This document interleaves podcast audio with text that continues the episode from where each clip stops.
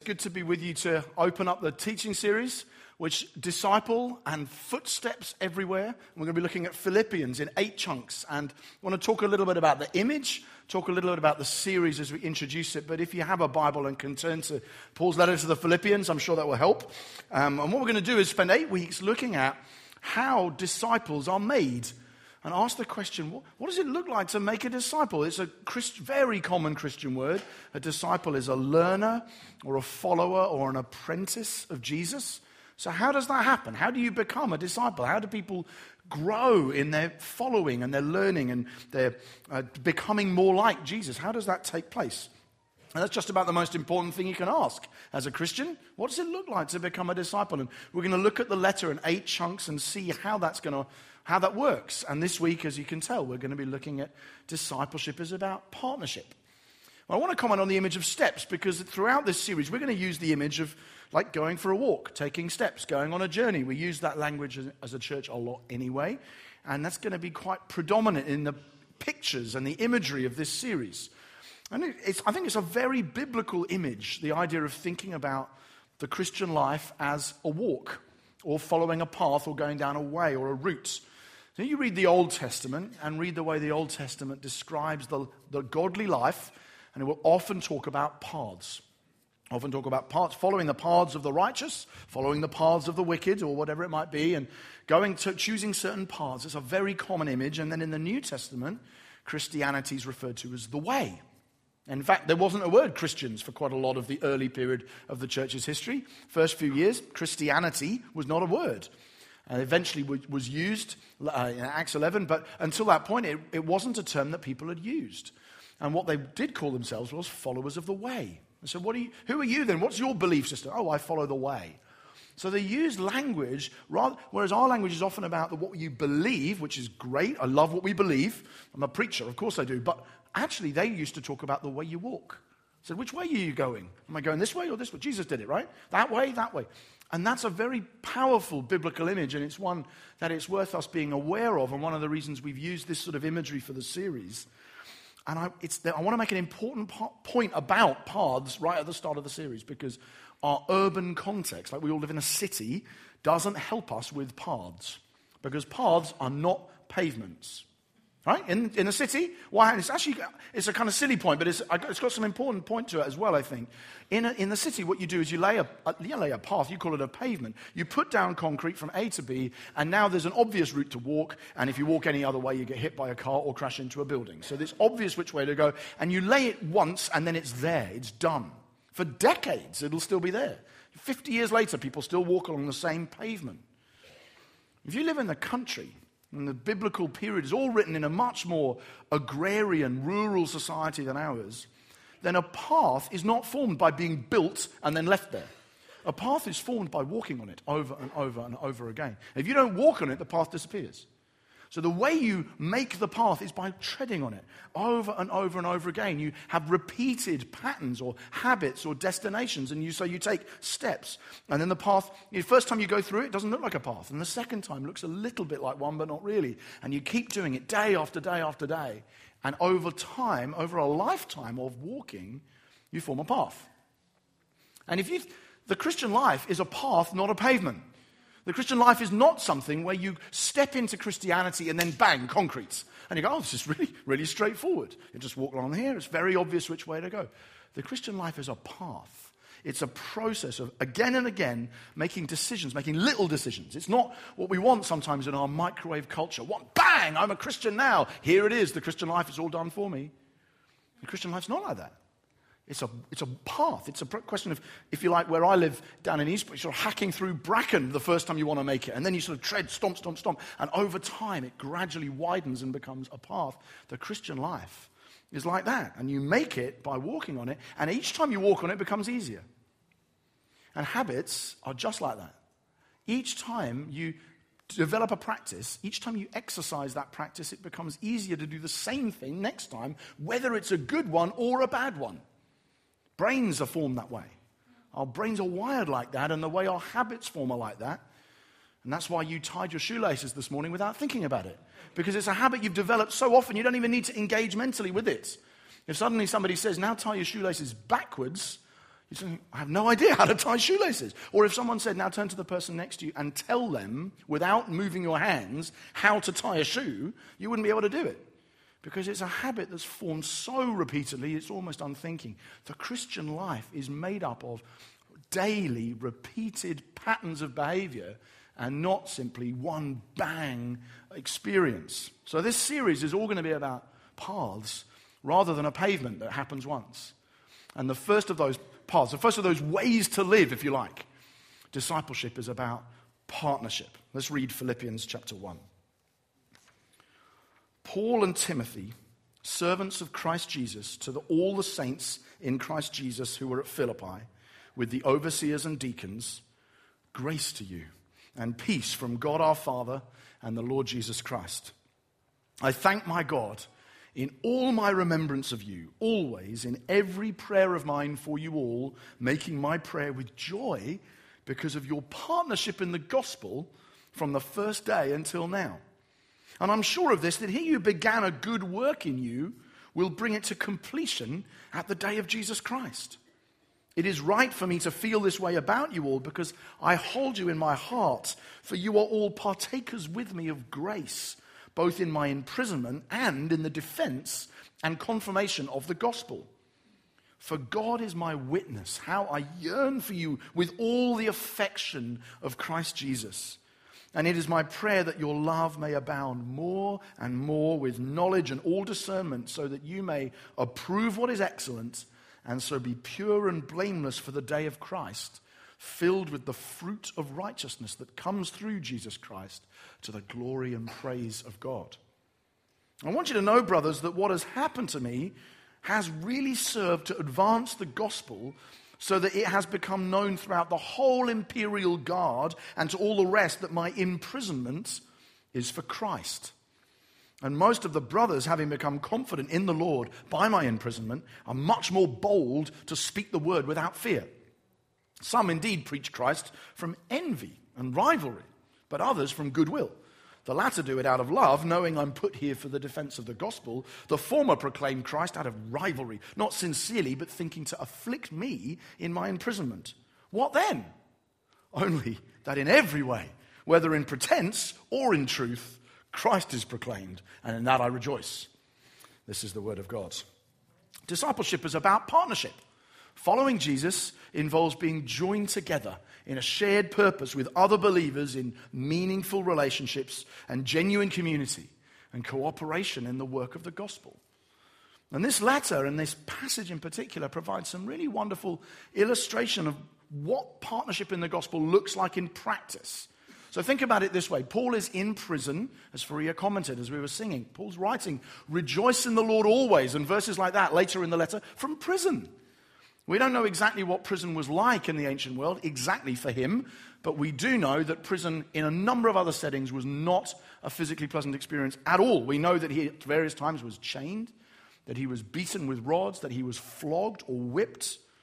He was put in the stocks. Now, now Anybody, anybody of you been in the stocks, it means you went to a school fair, put your head through something, and someone threw a sponge at you. Now, that's not what they did. The, when it said Paul in Philippi in Acts 16 was put in the stocks, that means they would put one of your legs over there, the other one over there, and in an agonizing position, and you would cramp all night in agony. You were, that was, it was not, were, there were no sponges, right? This is about this torture and prison sentences in the ancient world. You were on your own. You, there's no canteen that you go and get served in prison isn't nice now, but it was not a picnic in the ancient world. You, if you didn't have people financially supporting you, then you didn't have anything to eat and you would starve and die. And Paul, in the midst of this kind of context, says some of the happiest things and writes arguably the happiest letter that has ever been written. Rejoice in the Lord always. And again, ow, ow, again I say rejoice. It's just an extraordinary response to those circumstances. At which point you think, what? How did he do that? Where does the joy come from in a situation like that? And the explanation he gives is my partnership in the gospel. That's where it comes from. Look at verse 3. I thank my God in all my remembrance of you, always in every prayer of mine for you all, making my prayer with joy because of your partnership in the gospel from the first day until now. That's why I'm happy.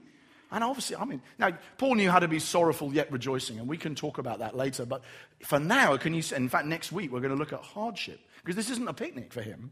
But the joy that Jesus has given him through the partnership he has in the gospel with the Philippians, and specifically in this case, through the financial gift they'd given him, has sustained him in the face of agonizing torment to the point where he can celebrate. And even in prison, chained and isolated and alone for much of the time, Paul and the Philippians are partners in the gospel, and that makes him happy. Community does that. It does. Community does that. Working together, being together, reaching a common cause or goal together makes people much happier, whether they're Christians or not, actually.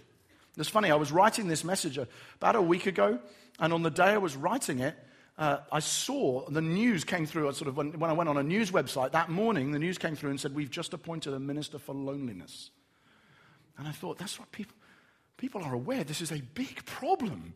The idea of people being isolated does not help. We need to be partners with people. We need to be in communities with people. And one of the things that presumably our society has to do is to find ways of helping people connect to other people, other humans, in a society that's very individualistic and isolated if we're not careful. You do everything on, you can do everything on your own. And that's some ways nice, but it has damaging effects on social cohesion and on human happiness. So we're trying to fix it at a social level. So, negatively, you can see if you're not a partner with, with people, you will struggle to find joy. But positively, what you can see is when you are a partner with people, you find joy. You're able to say rejoice because of our partnership, because people, common cause, community help you find joy. And being a partner, being a, in a meaningful relationship makes people happier.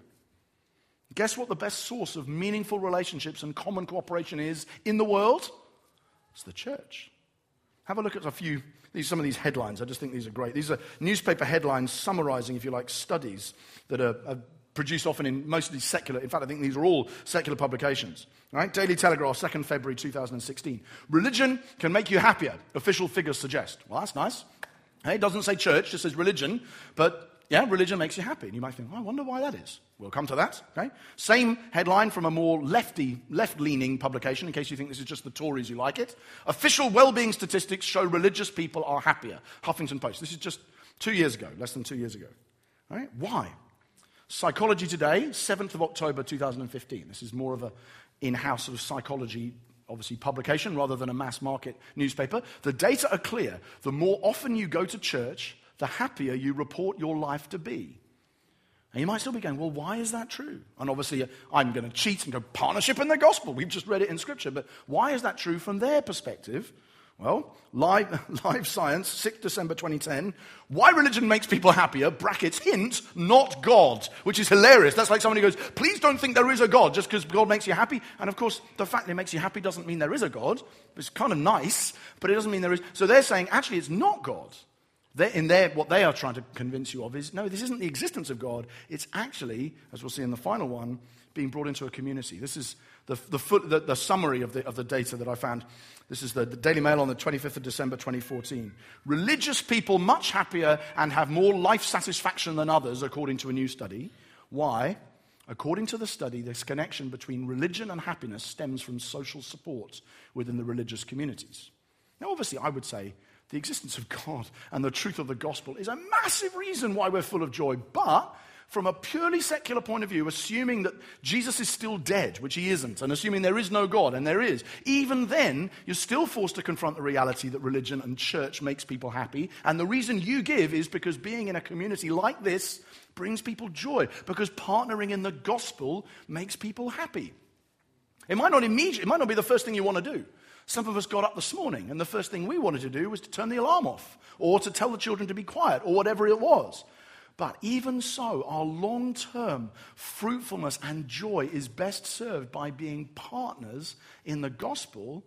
And to some degree, even the secular studies would show that to be true. Despite being in prison, Paul can say, I rejoice because of our partnership. And in some ways, that's what's being admitted in all of these kinds of studies, which repeatedly get published as if it's news. And that's why we join the church. And that's why we serve together and participate in groups because we know that our joy in Christ is going to be increased and encouraged and fanned into flame by partnership with other believers. And therefore, it's a good thing for us to do. There's a joy that comes from partnership which you'd miss if you were on your own. So, a, few, a couple of months back, my son, for his birthday, we often do a bonfire thing. It's November birthday, so we do a, a bonfire thing, make a big bonfire in the garden, and uh, sort of, you know, everything's incredibly hot and setting everything on fire. Then you go inside and you leave the fire to burn itself out. And what happens, of course, with bonfires is for various reasons, the kids have been toasting marshmallows or whatever. And so there's bits of stick that were, being, that were very hot that have been removed from the fire and are now scattered about the garden. You have to go and clear them up. But those sticks, when you come back the next morning, are obviously all stone cold. They're completely normal.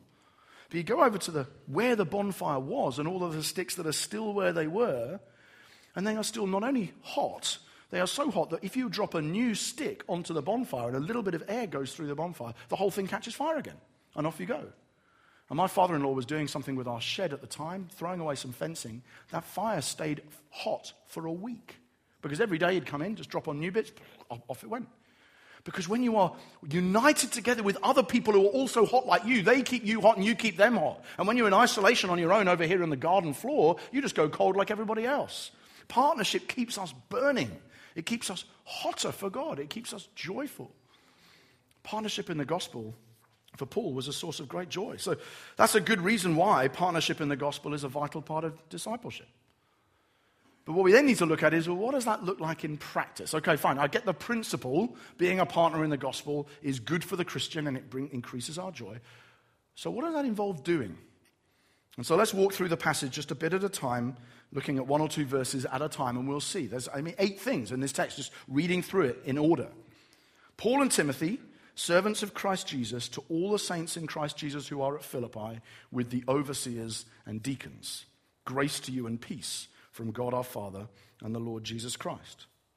Partnership in the gospel involves a church. That's kind of really obvious. You would say, well, of course it does. What, how else are people, the people of God, going to come together and partner in the gospel? But it involves a church. You can see Paul writing to a specific place with a specific community of people who know we are the saints in Philippi. And he also chucks in, we're together with the overseers, which in our church we would generally call the elders, and some churches would call them overseers and some would call them bishops, depending on your model, but that's, the, that's that office and the deacons. So there are two groups of church government offices along with the saints. So Paul is writing to a church. He's not just writing to random people in their homes scattered around who never meet. He's writing to a community, he's writing to a church.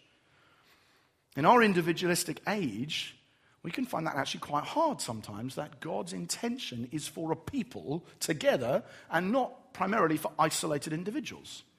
A lot of us want God to deal with isolated individuals. And we want to be, the, it's just it's me and Jesus. And if I come and you and you and Jesus, we might enjoy meeting together, but as far as we do, that's great. But if I don't, kind of, you kind of smell a bit, or I don't really like you, or we don't get on, or we don't like the same things, then we'll go back to being isolated individuals. The Word of God never thinks about the people of God that way. It thinks about them as a community gathered together, identifiable, where people say, This is my family. I saw this um, bill, some of you might have seen it before. So, saw this billboard a couple of years back, uh, which is a source of some concern for me. Go to church at home, Sundays, 10 a.m. live, cup of tea in the corner of the screen. Just to say clearly, if you are on the mission field and you are 800 miles from the nearest Christian, of course it's better to be on, in an online setting like this than it is to not have any Christian input. There are people who listen to our sermons as a church for exactly that reason. I have no problem with that. I have a big problem with the idea of saying you, can, you don't need to go and be with people. You can just sit in your sitting room with a cup of tea and watch church and do it that way. Think, so a friend of mine just tweeted this with the words above, not a thing. It's not a thing. You can't, in that sense, you can't do church in isolation. That's not what the word means. It's intended to be a community of people together, being one. And with all their problems and all of their challenges, and all of us are fallen and in our various ways dealing with our issues. And as we do, we do it together as a church. It is not good for man to be alone. So, Paul writes to the saints, the overseers, and the deacons. It's a church. Verse 3 I thank my God in all my remembrance of you. So, being a partnership in the gospel involves thanksgiving. It involves being thankful. And that's not something you have to do, that's something you love to do, I find. I walk in here, and I probably get here earlier than most of you on a Sunday because I arrive and sort of prepare the message upstairs and so on. I walk in and I can hear the band coming through the wall, and then I walk downstairs and I see people smiling and serving and singing. And it does my soul so much good. And I am honestly, like, this isn't just a phrase, I am thankful for you. Like, I really am. I often, often will say to God, Thank you for the privilege of being with these people. A lot of you, I don't, haven't, don't know your names, and we have never had a conversation, but I am thankful for you. It is good to be together. And actually, when I remember King's Church London, I am thankful. I think, what a place, what an amazing community to be in. Just by being here, doing what you're doing now, you do me good, and I trust that we do each other good. We actually grow together simply by being in the same space and expressing our love for Jesus together. Because I th- see people who are going through all manner of things. The ch- I wouldn't, the ones of you that I know, I'm aware of some of the challenges and heartaches and difficulties in your circumstances that we then come together and say, do you know what? In spite of those things, I'm going to bless the Lord. Jesus still loves me. God is still good. He's in power, ruling, and He's going to make all things well one day. And for now, I don't understand why this is happening, but I'm going to praise Him anyway. That does me so much good. And I'm thankful when I remember you. And that's what Paul is saying to them. And actually, partnership in the gospel involves thanksgiving. Verse 4 Always, in every prayer of mine for you all, making my prayer with joy because of your partnership in the gospel from the first day until now. Now, we've seen already partnership involves joy, but here we also see partnership involves prayer. Right? Always for you all, making my prayer with joy. A few weeks ago, Rach and I were, as, as a, we just as a family, it, was a very, it had been a difficult, difficult term, and we were just in really, you know, when you run out of steam and then feel like I am, I am up against it here. I don't, I'm, we are running out of resources, and we really need a breakthrough in a couple of situations in our family life.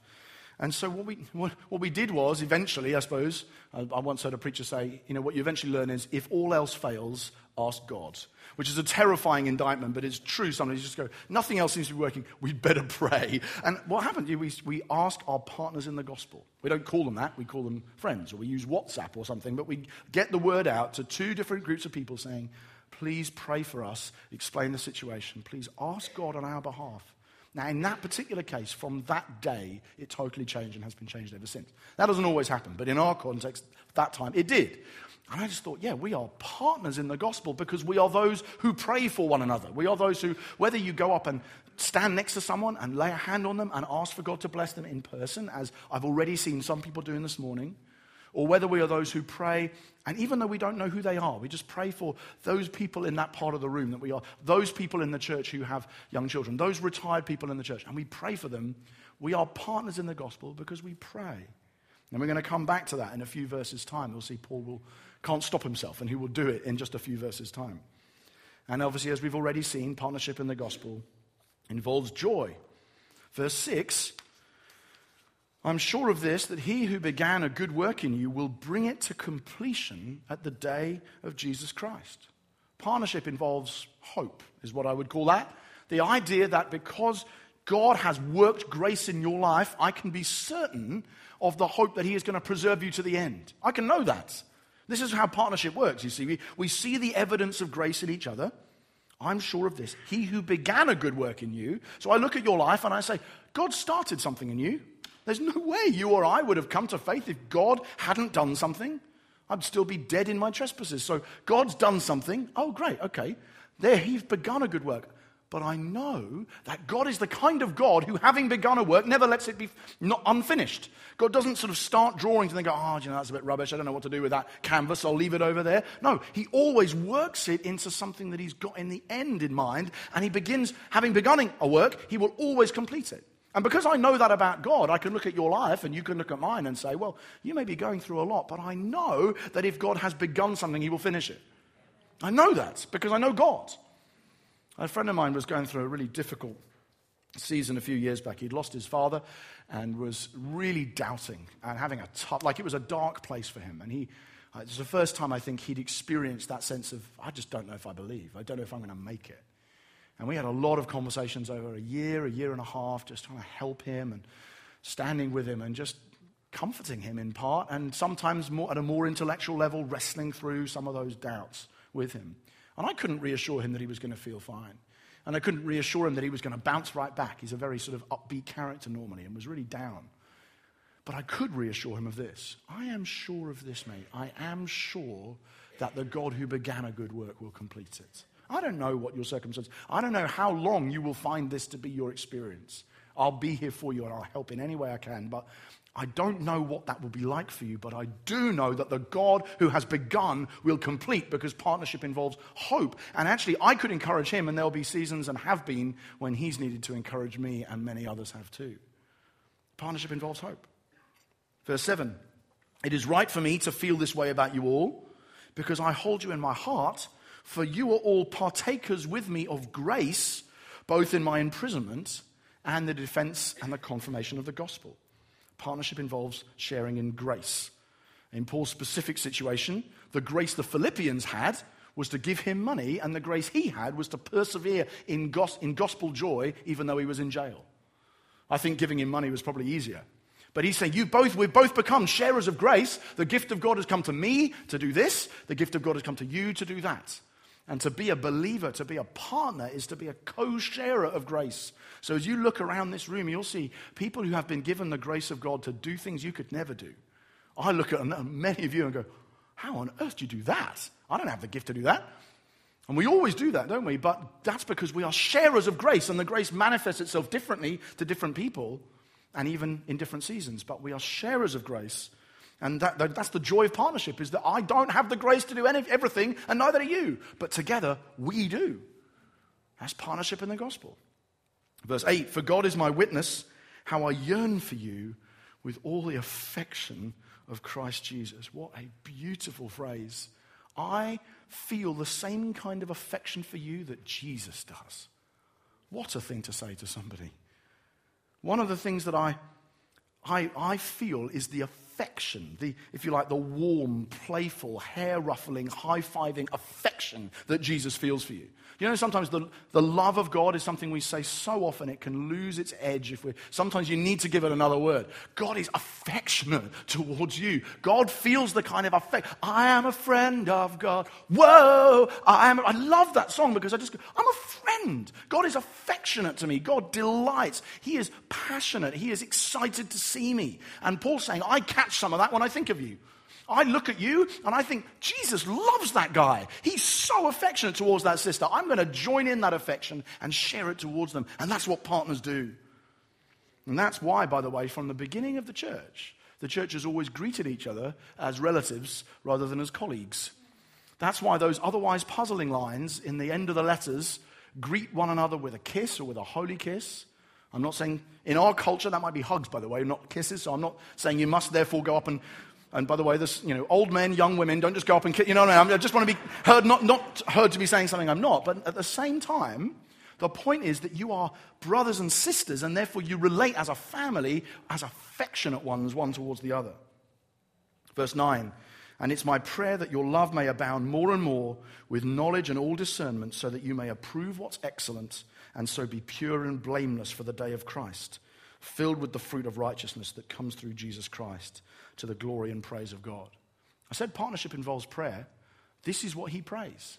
And uh, if it's all right, I'm just going to ask you to pray it with me for one another. Okay, it'll appear up on the screen. This is just a, a good prayers that Paul writes are often good ones. In fact, they're all good ones. Right? So can we just pray this together for the other people in this church? And I just this is the kind of thing Paul's got on his heart, okay? Father, we pray for our brothers and sisters in the church. We pray that their love may abound more and more with knowledge and all discernment, so that they may approve what is excellent and so be pure and blameless for the day of Christ, filled with the fruit of righteousness that comes through Jesus Christ to the glory and praise of God. Amen. It's a good prayer. And it's good to go to Paul's prayers and see how does he do it. And then finally, verse 12. I want you to know, brothers, that what's happened to me has really served to advance the gospel because it's become known throughout the whole imperial guard, my imprisonments for Christ. Notice partnership involves the advance, the progress of the gospel. Paul's partners here are not the Philippians, actually, they're the local believers in wherever, Ephesus perhaps, that are emboldened by his imprisonment. People have looked at Paul and thought, if you can go through that, I can do this. I find that when I've met Iranian brothers and sisters, if you can go through that for the gospel, I can be a bit more bold as well. And therefore, the gospel advances because of our partnership together. Partnership emboldens Christians and advances the gospel. So, discipleship is about partnership.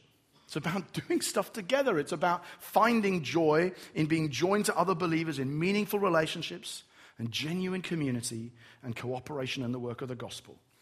And I said at the start that Scripture pictures Christianity as a path and says if you really want to if you make paths for your feet, what you want to do is go steadily on the same path every day. Do you know what's even better than doing that? It's going steadily on the same path every day together. That's how you make safe paths for your feet. That's how you follow Jesus. That we don't just need pavements, we don't even just need paths, we need partnership. And it's our partnership with God that provides the foundation for all of this, the one who began a good work in us and will continue it to completion at the day of Jesus Christ. Hallelujah. Let's pray. Father, we thank you so much for Jesus and for the joy of being saved and not only being saved from our sins and reconciled to you, but actually being saved from our divisions and isolation and reconciled to one another.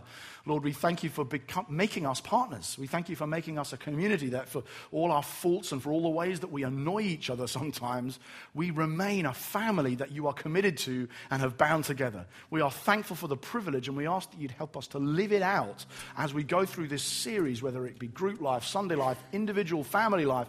You would help us live as partners in the gospel with one another and with and your Son, Jesus Christ. And we pray it in his name. Amen.